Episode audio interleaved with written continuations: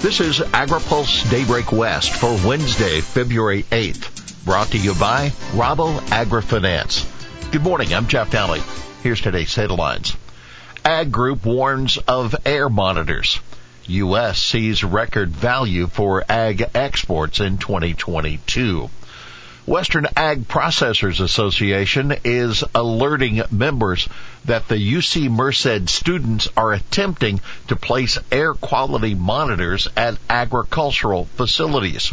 Leading the effort is the San Joaquin Valley Center for Community Air Assessment and Injustice Reduction at UC Merced. Public health researchers formed the group in 2021 with a grant funding from California Attorney General Rob Bonta's office. The program is attempting to track traffic related air pollution and related health impacts in Stockton and Fresno through 125 monitors. But WAPA argues the effort is not scientifically valid and does not meet federal EPA guidelines. The trade group worries the monitoring would likely result in more regulations for agriculture. USDA farm profits set to drop in 2023 on lower revenue. The Agriculture Department is forecasting that net farm income will decline sharply this year on lower revenue from crops and livestock and production expenses that remain historically high. USDA's Economic Research Service estimated yesterday that net farm income will total $136.9 billion in 2023. That's a decline of 15.9% from 2022, but still 26.6% above the 20 year average for farm earnings when adjusted for inflation. Another measure of farm earnings, net cash farm income, it's estimated to fall 20.7% to 150.6 million this year, following an increase of 27% in 2022. For more on the story, you can read our full report at agripulse.com. USDA report, domestic demand for ethanol could fall due to efficiency and EV adoption.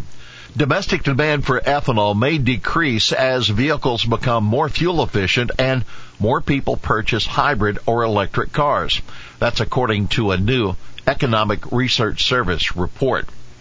The USDA agency says U.S. ethanol based demand for corn has leveled out at about 5 billion bushels per year over the past decade. That's equivalent to about 40% of the U.S. corn crop. Demand for transportation fuels did drop during the COVID-19 pandemic, and though it has since rebounded, ERS says it could decrease in the future. Take note.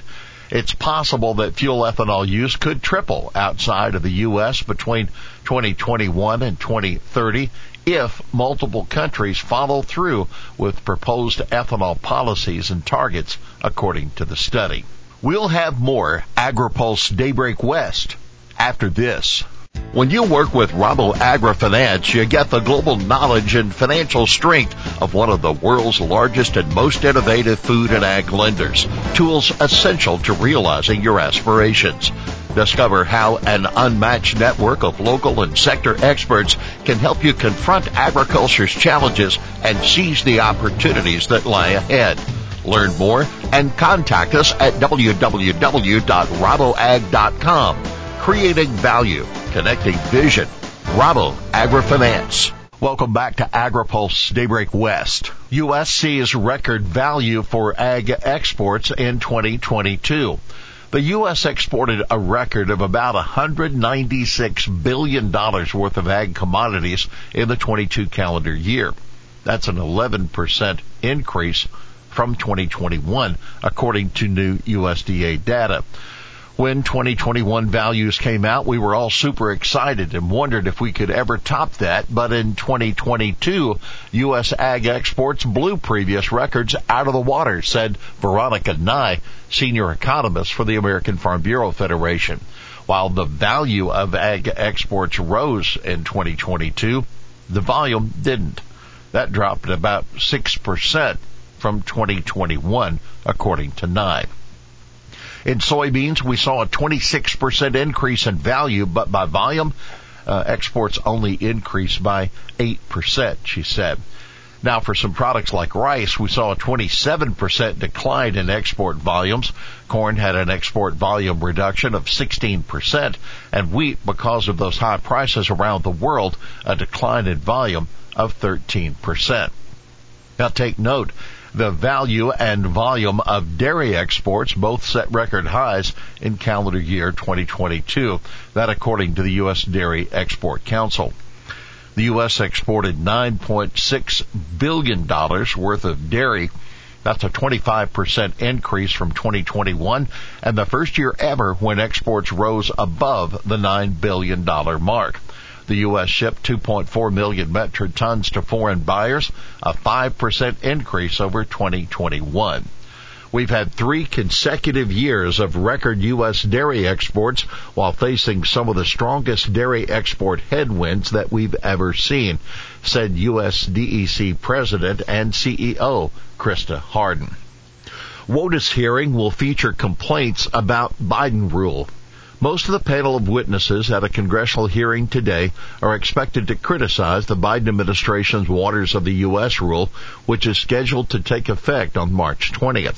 The Republican majority of the House Transportation and Infrastructure Committee's Water Resources Subcommittee invited Garrett Hawkins, president of the Missouri Farm Bureau, Alicia Huey, a chairman of the National Association of Home Builders, Mark Williams, environmental manager at Luck Companies on behalf of the National Stone, Sand, and Gravel Association, and Susan Parker Bodine, attorney with Earth and Water Law and a former EPA assistant administrator for enforcement and compliance assurance during the Trump administration.